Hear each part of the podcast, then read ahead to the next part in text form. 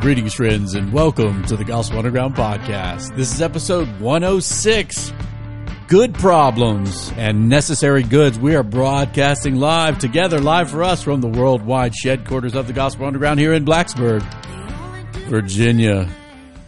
It's good to be here in person, yeah, not on Zoom. We zoomed it up with Kayla last time and uh, a good witness. You guys know we're heading into a new series starting today. We did a little preview a little bit ago, uh, saying previewing the good. And then we also kind of had Kayla on here with us to talk about how she was doing in college, being a witness, and then uh, also related to the topics that we're talking about here. When you talk to people outside of the faith, um, there is a, a, a tension sometimes about what is good and right and just in the world. And how do we, how do we adjudicate or come about those issues and talk to each other in a way that's not only respectful, but profitable, right, to move forward. But Jesse, you're back. You got, are those new boots that you have on today? Those fine looking These leather? Old things, yeah, man. Yeah, these things. Are new boots. I, you know, shout out to uh, uh, my dear friend and mentor, Reese, Doctor Reese Byzant, in, uh, at Ridley College in Melbourne, Australia. Hooked me up with some R M. Williams, Australian-made, wow, Chelsea boots. Are those made of kangaroo or anything? No, that you know. The, actually, I, I looked into getting some kangaroo ones, but you can't import kangaroo oh, uh, to eth- America. It's, ethical it's kind not, of stuff. So, so in America, we consider it to be like an endangered species or something. Okay. Uh, in in Australia, it's like, you know, they're like squirrels. You know, it's just like trying to get, rid- they're they're just vermin to get you, rid of. You want to see some funny video? It's like, like man gets beat up by kangaroo or something like that. Some of these kangaroos oh, yeah, are they like square up on you, and they're like they're like jacked, Buff. man. They're like got, got guns like you, and like they're like, like m- muscled up, man. You know what I'm saying? Yeah, I, I hide mine in, under the jacket, under the under the jean jacket. Yeah, yeah. I got the boots on. They're they're, they're feeling. I'm feeling pretty fly today. Yeah, you're you're looking well put together. Um, I'm in kind of the Zoom mode. I have like on workout shorts and flip flops, but with a, you know, typical polo, I guess. But and it's uh, like it's like fifty degrees in here.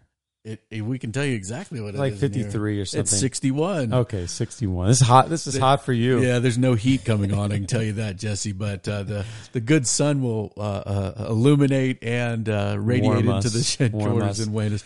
Well, we're going to get right to it today, guys, with our main problem. We're starting this series about Um, what is good, right, and true, particularly related to morality, as well as the modern, right, quest to find kind of a grounding of what is good without God. And so we're kind of basing on this book. I'll pull it up here.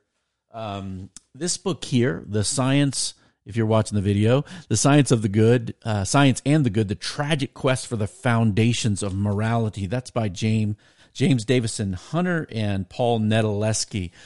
Um, we're going to be doing several things, but where we're starting, Jesse, is this. When we open up the scripture, and certainly when my kids were little, they memorized this verse, and they would, uh, at their school in New Jersey, they would recite it. Uh, we went to a classical school, classical Christian school near Princeton called the Wilberforce School. Shout out Wilberforce peeps who might be listening. And they had a big, uh, big, big deal about speaking and confidence and having like little bitty kids stand up and just memorize stuff and recite it in front of like grownups. And so our kids had to do this verse search, Philippians four eight, right? Finally, brothers, finally, this, this family word, finally, fam, uh, whatever is true, whatever is honorable, whatever is just, whatever is pure, whatever is lovely, whatever is commendable, if there is any excellence or if there is anything worthy of praise, think about these things. So the question, Jesse, for every human being is, whatever is true and honorable and good and lovely, what is that? Now, our current civilization, believe it or not, friends, if you pay attention to Facebook or social media, I know you don't, Jesse, but those who do, or even uh, the various cable news networks, our current civilization has very little agreement on what is good, and we've kind of lost the plot um, on what is good, right, and true. And I do believe, right, that is related to uh, the way we've tried as a culture to calculate what is good or or come to a determination of it, and particularly without reference to the divine. right, without reference to God. And so here's where we're going, guys, on this series. We're going to look how this has flowed out historically, both this week and then the next two podcasts. And then we'll, after that, we'll look at some cultural solutions, right, historically flowing out of uh, Christian thought as well as uh, conter- contemporary or recent Christian thinkers, right? Uh, and then we're going to be looking at some good arguments about, you know, the reality of goodness and truth and beauty uh, and how to talk to people outside of the faith along the lines of morality and moral duties, moral, moral values and duties about uh, the God that is real and the God that loves people, and how that's important in our current evangelistic environment. So that's going to take us over many months. Jesse, I know you'll be with me for a few of these episodes and then going on sabbatical or something like that. Or... Yeah, man, I'm going on sabbatical. That doesn't mean that I might not jump in here. Yeah, it just I, means I, I, I'll only do it if I want to.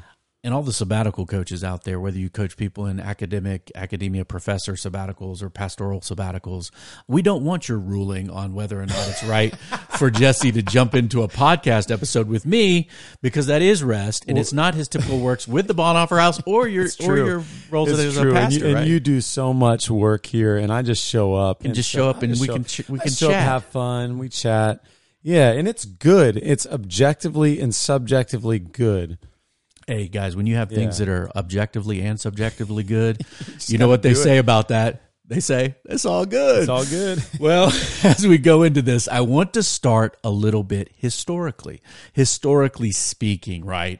Um, this book is wonderful. It is an academic book, but I don't think it's beyond people, you know, if you don't like...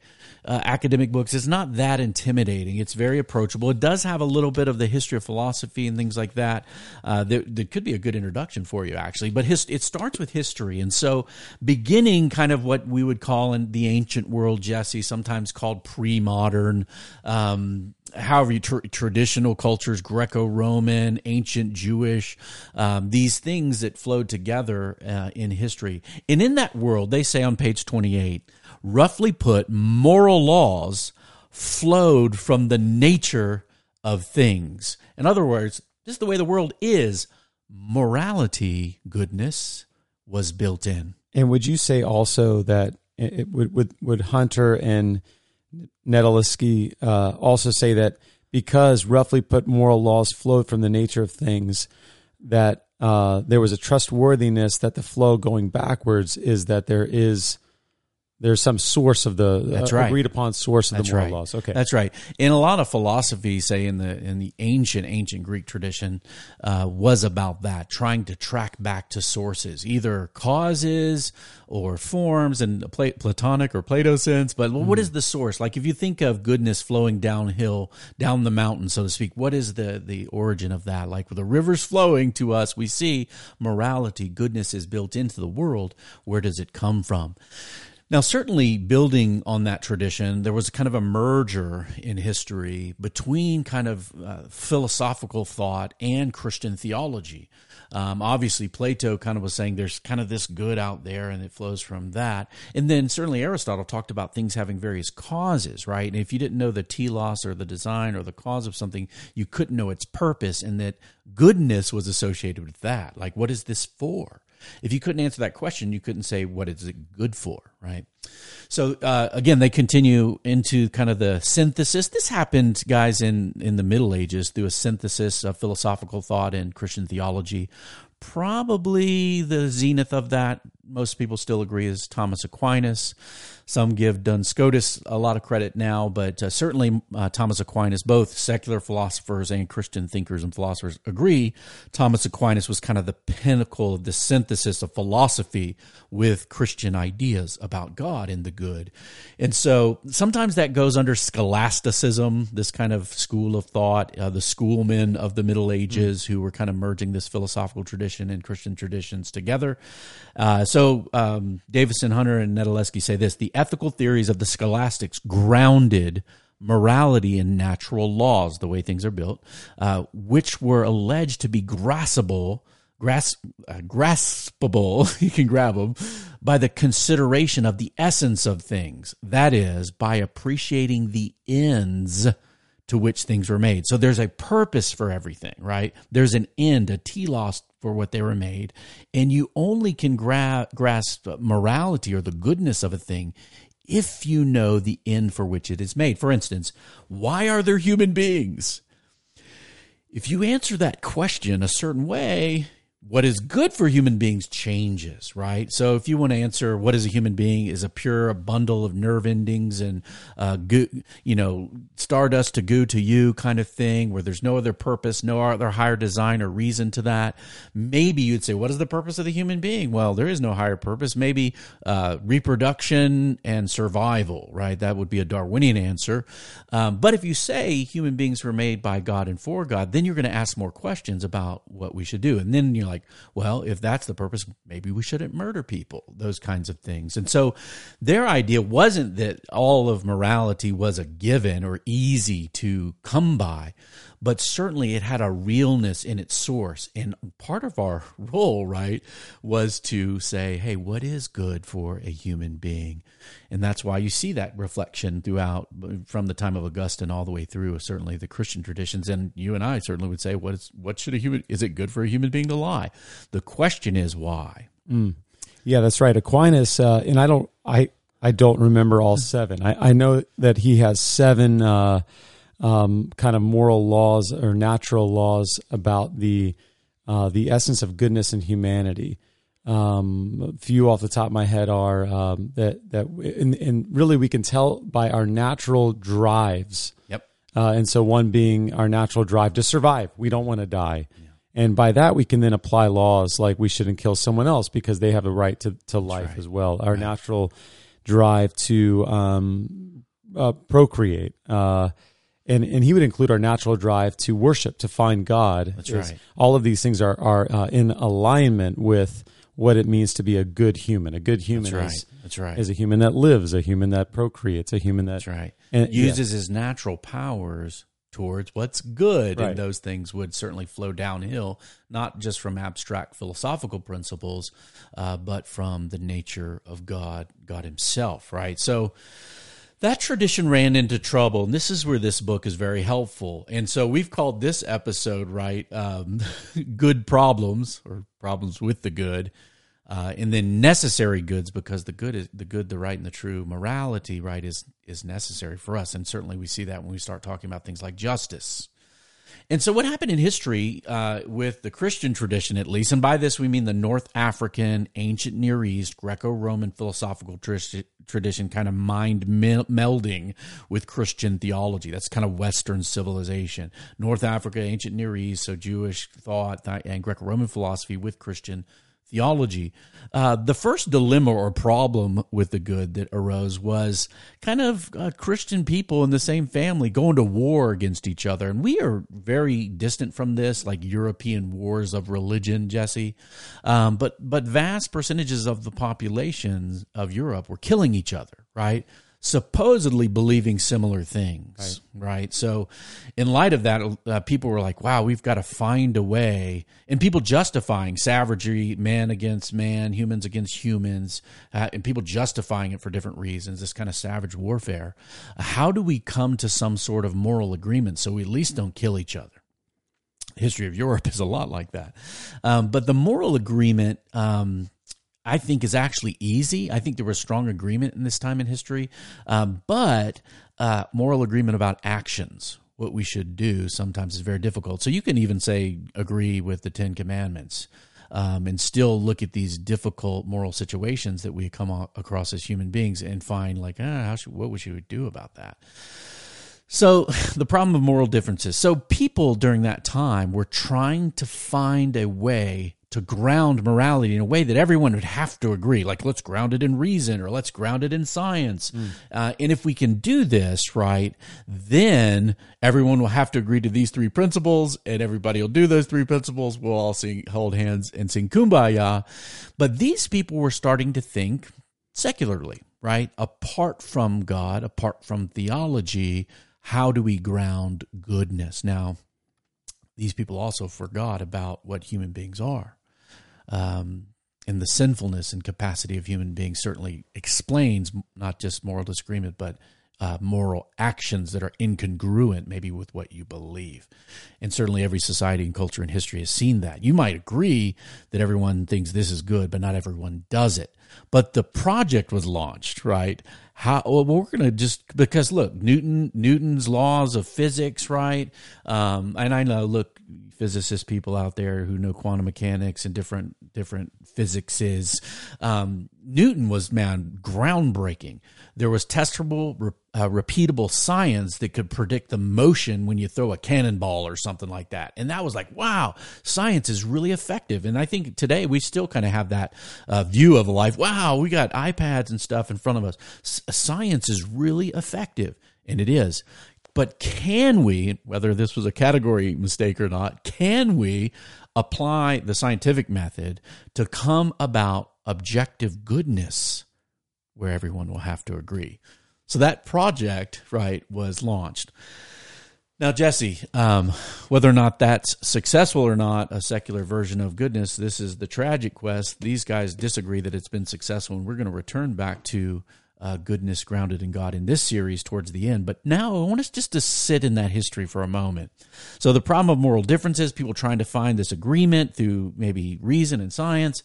And then um, the problem of moral complexity worldwide, people believing slightly different things about morality emerges. Now, I want to make a distinction here, Jesse. Mm. I think it's very important. The difference between, I'm going to use a big word, sorry guys, between moral ontology, and ontos just means the existence of, right? What is. What is. Yeah. The existence of good. Mm. The difference between moral mm. ontology, the existence of good, and moral epistemology. How do we come to know the good?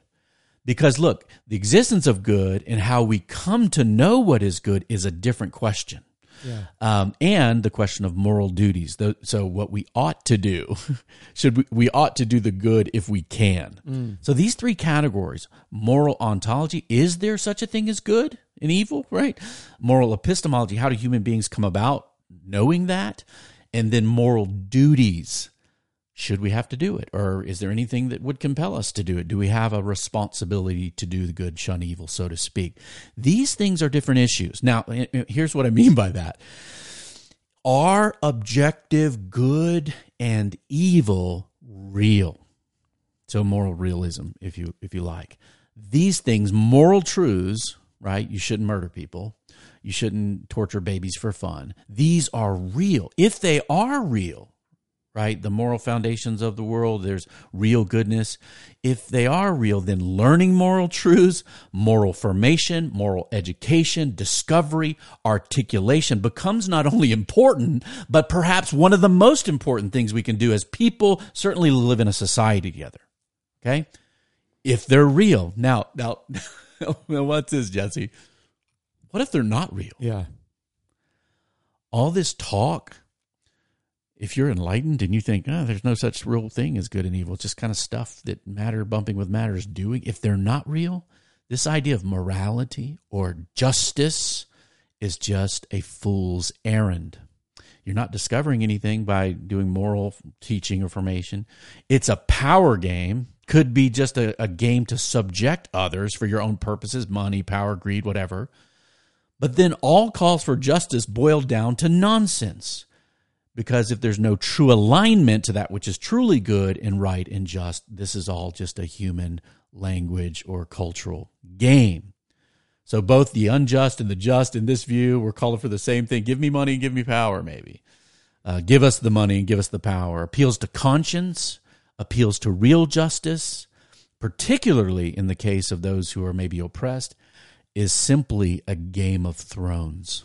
This reminds me of something... Uh The the Catholic philosopher Peter Kreeft has said, you know, he he is a um, a Thomist. He's a you know he's a scholar of Aquinas, and uh, he describes that these two differences as, um, especially thinking about the uh, the summum bonum, the the supreme good, the supreme for people. good, the ultimate good, uh, in in the kind of traditional received, you know, the givenness model is to um, you know to find what is ultimately good, and what is li- the best thing for us is, to be about, and then yeah. to live in alignment with that, to live so that you are are in pursuit of uh, alignment to the good. Yeah, But if you empty the the ontology, if you if you empty the the moral the realness, realism, yeah, the realness of and then good. The, the, the summum bonum, the the ultimate good, becomes a kind of Nietzschean will to power, yep. which is exactly this. It, it becomes just about, um, you know, Fox News and C N N yelling at each other, it, yeah, and, and shifting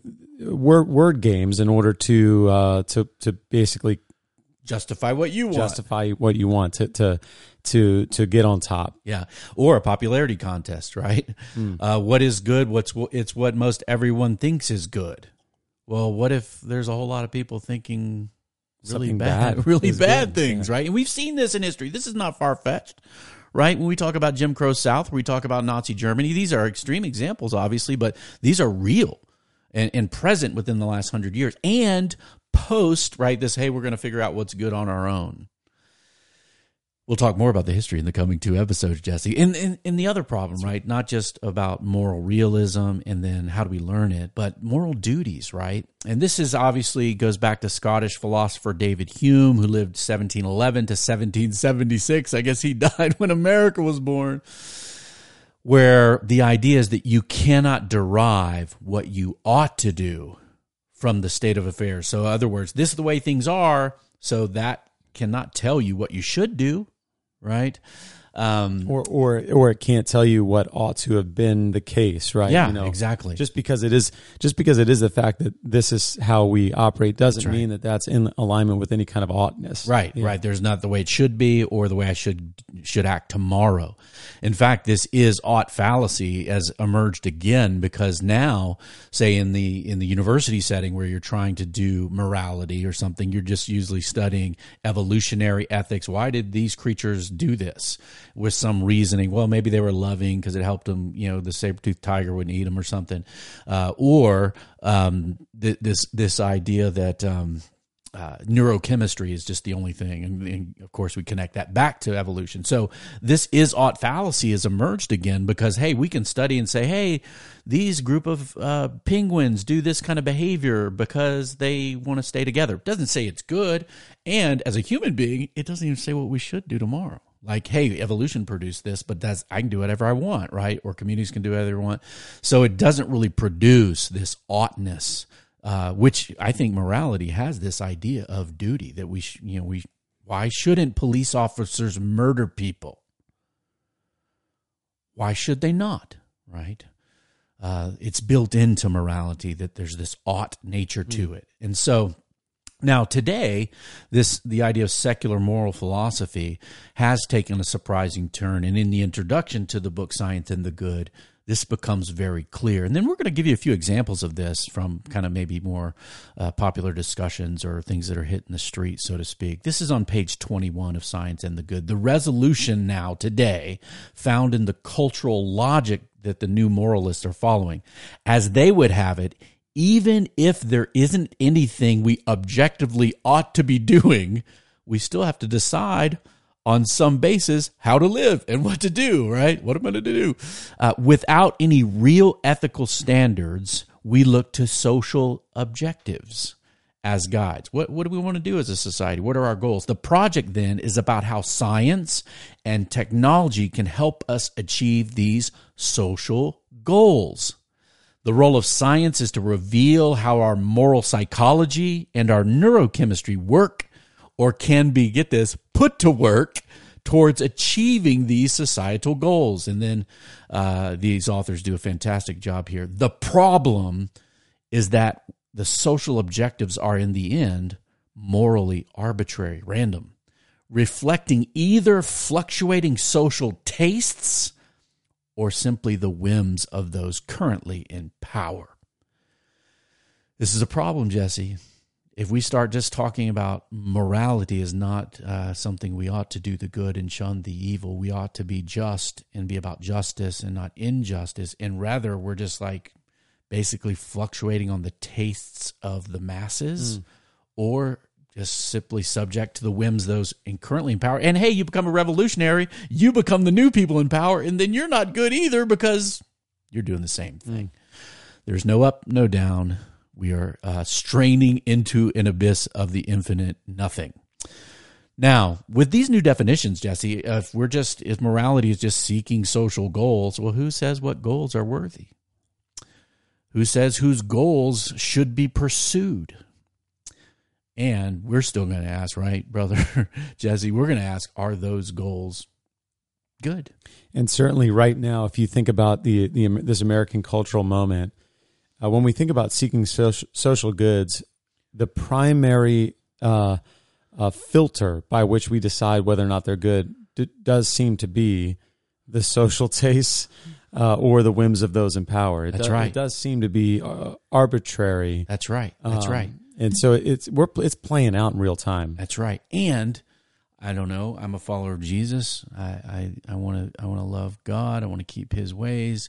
This is not surprising, yeah. right? That sinful human beings certainly want to um, impress and oppress just their taste or their power on others.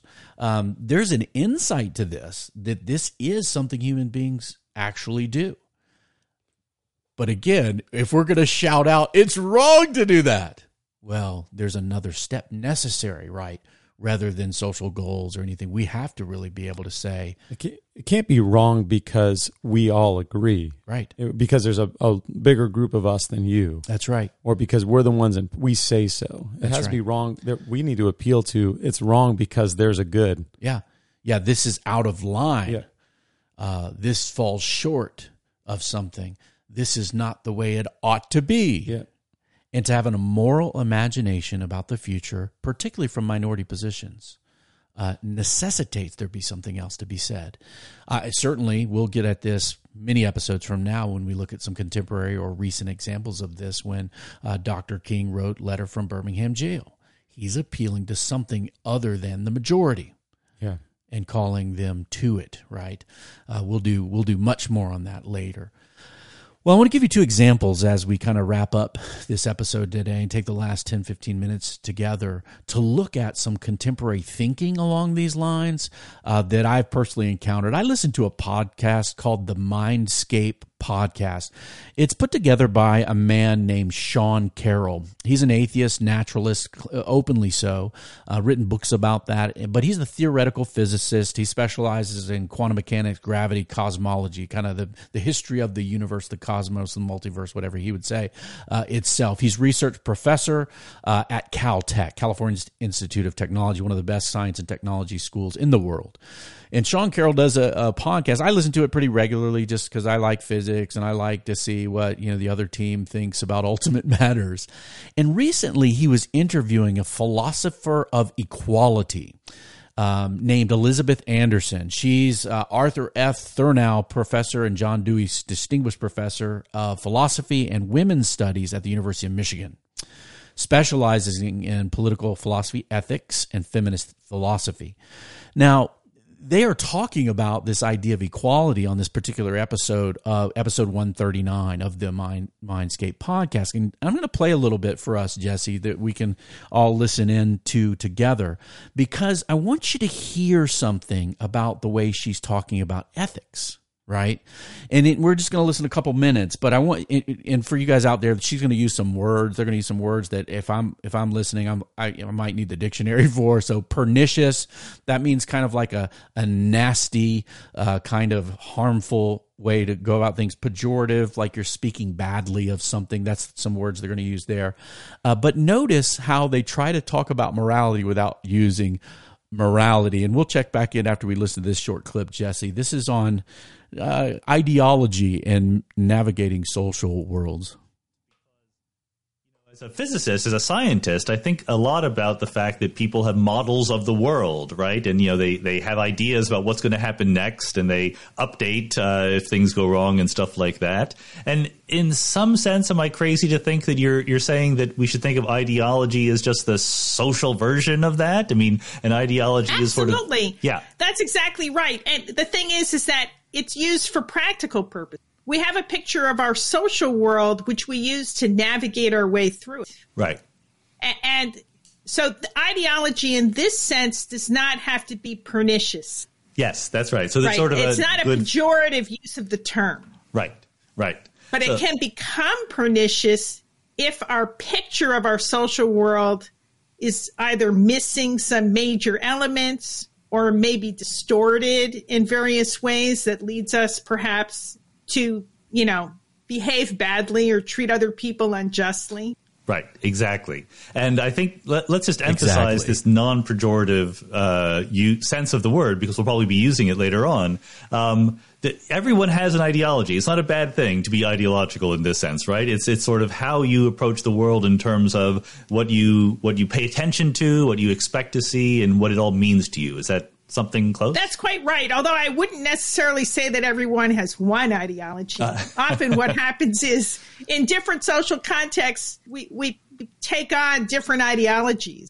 Okay. Right. To navigate that part of the social world that we're engaging at the moment. So I, I actually don't think that most people have very coherent worldviews. Some people, right. Yeah. Philosophers are paid to have a coherent worldview, but I wouldn't even guarantee that I have such a coherent worldview in my everyday life. All right.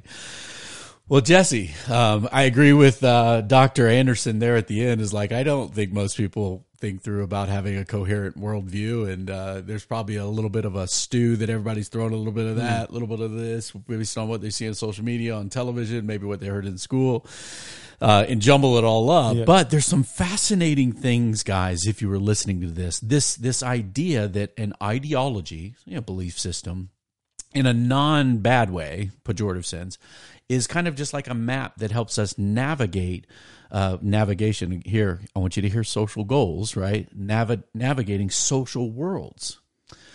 Now, the fascinating thing, Jesse, and I'd love to get your take on this. Did you notice um, some of the language? She she didn't say, well, it can't, ideology can be, in a pejorative sense, bad if...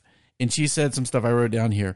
Um, if your miss, if your ideology is missing some major pieces, or it's uh, distorted in some way, uh, makes you behave. She's going to use a little more language, badly or unjustly in social kind of context. Well, if there is no, my question is, how does she know what's missing from someone's ideology?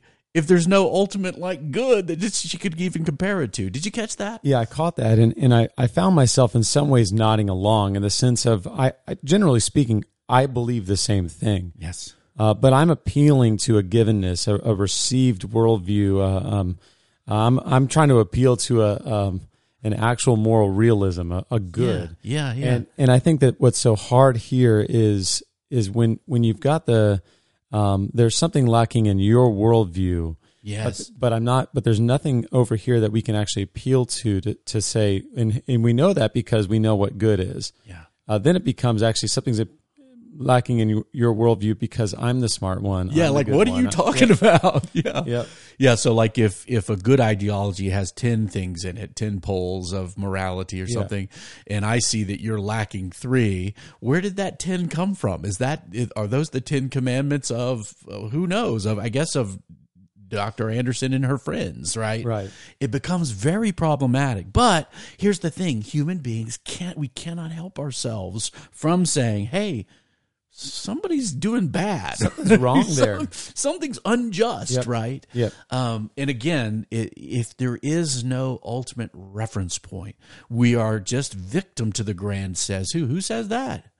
And today, I think because this is what um, secularism teaches people, and look, the, the control of the public schools and the acad- academic institutions mostly in America, if there is nobody who says it, well, then what is it? Well, we fight it out on Twitter, or we fight it out in the streets, and all we're going to do is yell at each other uh, with no grounding of moral facts or moral truth, and that itself becomes a disaster. Now, Jesse and I, we both talked about this before. We've both watched the Netflix documentary called The Social Dilemma. Mm. Guys out there listening, Uh, if you have not seen this, go ahead and watch it. It's it's very revealing. It may make you follow Jesse fully and get rid of some of them Join social me. medias. Yeah. Join me. um, and the interesting thing about this documentary is that some of the very people who created this technology or are huge investors in this technology um, are behind are, are are in this documentary talking about it and critiquing it. Because what's happened is social media, we all know, has been weaponized to give people echo chambers of quote unquote their their truth, that they're yelling at somebody else's truth, and there's no common reference point of the good at all.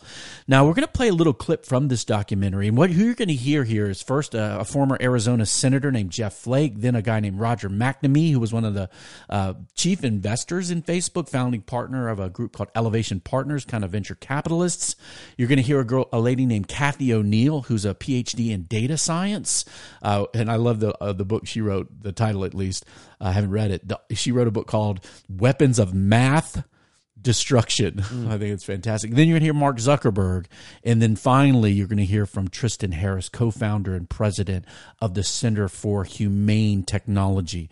And guys, I want you to take this seriously, because this is a public discussion by various leaders in the political sector, the financial sector, technology sector, and saying, oh my goodness, what kind of Pandora's box have we indeed opened?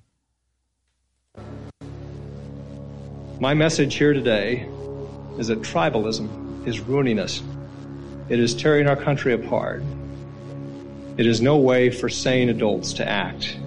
If everyone's entitled to their own facts, there's really no need for compromise, no need for people to come together. In fact, there's really no need for people to interact.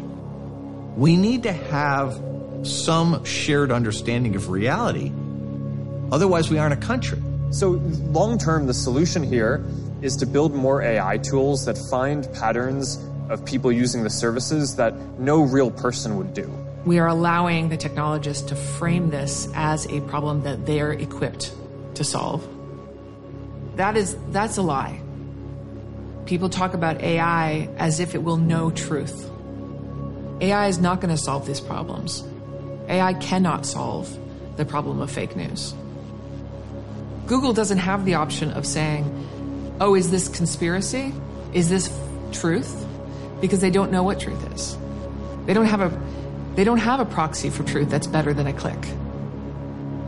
If we don't agree on what is true, or that there is such a thing as truth, we're toast. This is the problem beneath other problems, because if we can't agree on what's true, then we can't navigate out of any of our problems.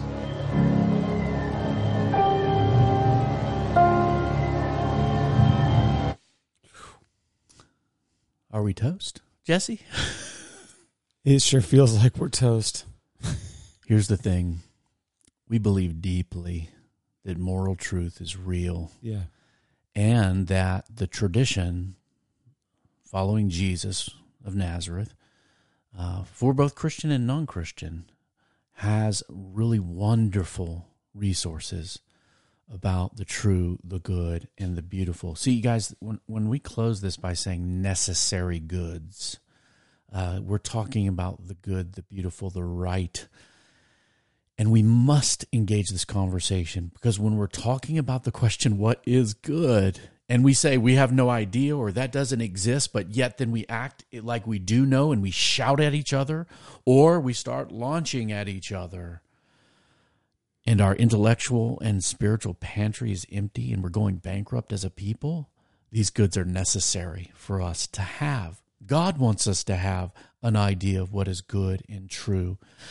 And so we're going to engage this, friends, here on the Underground, because we need goodness and we need truth. Why? Jesus said, I am the way, the truth, and the life. Jesus taught us there's no one good but God, and that to know God and to follow God uh, will help us in knowing what is good and right and true. Then we need, uh, Lord, help us to actually do it. Because remember, moral ontology, there is a real that we can pursue. We should learn and grow in character formation, morality, moral instruction of the youth. Right? We try and do that with our kids. Everybody's trying to do that with their kids. Um, we need to refer back to the one who does say that there is a good and just way to treat each other. Uh, and then, obviously, people don't always follow it. Uh, but we must say we ought to do the good and shun the evil. Jesse, the next few episodes, I think you will be here for us. We'll look at episode one oh seven is going to be Modernism in Motion, this uh, idea that we were going to use science and figure it all out. We're sitting in the seat where we realize that that didn't happen, but we're going to look at that. Mm. And then uh, episode one oh eight will be what I call postmodern comeuppance. And everybody today, we do have receipts, right? That somebody's evil. We just don't know which way is up or down. That's where we're headed. Jess, you got any final closing thoughts here as we wrap up today with Necessary Good? Well, you know, only that as I think about my task as a pastor in a local church in a small town, part of part of what I am thinking in alignment with this is uh, my job is is to help people have a philosophy of life. It's it's really to help people a way of uh, seeing, a way of seeing, a map, but not just a, a arbitrary map to uh, be in alignment with how to navigate social, you know, issues, social or, worlds, social spaces, spaces uh, but but a map of life, a map of of of eternal things, a map of the goodness, and uh, and so really, it's not it, that that that is part of what it is to to make disciples, is to say, hey, Jesus is the way. He's going to show us the way. Life. Yeah. yeah. Well, Jesse, we have the honor and privilege of navigating social worlds, inhabiting various spaces, and we have the gall, the cojones, to say that we might actually know how human beings ought to be treated before we walk into a social world, because people are valuable. They should be loved. They should be respected no matter what. Dignity belongs to human being, and that is not arbitrary. That isn't because we believe humans are like the penguins. It's because we believe they're made in the image and likeness of God. We need a resurgence of image of God theology mm. and beliefs about everyone as we walk in this world of beautiful diversity with hope, knowing we have a map. We should love our neighbors, love our enemies, and love God with all we are. That's what Jesus taught us. We look forward to joining us here in the future, guys, on the Gospel Underground. We're a podcast produced with the partnership with the Bonhoeffer House, and we like reviews. Write up a review. Give us a couple sentences with your five stars.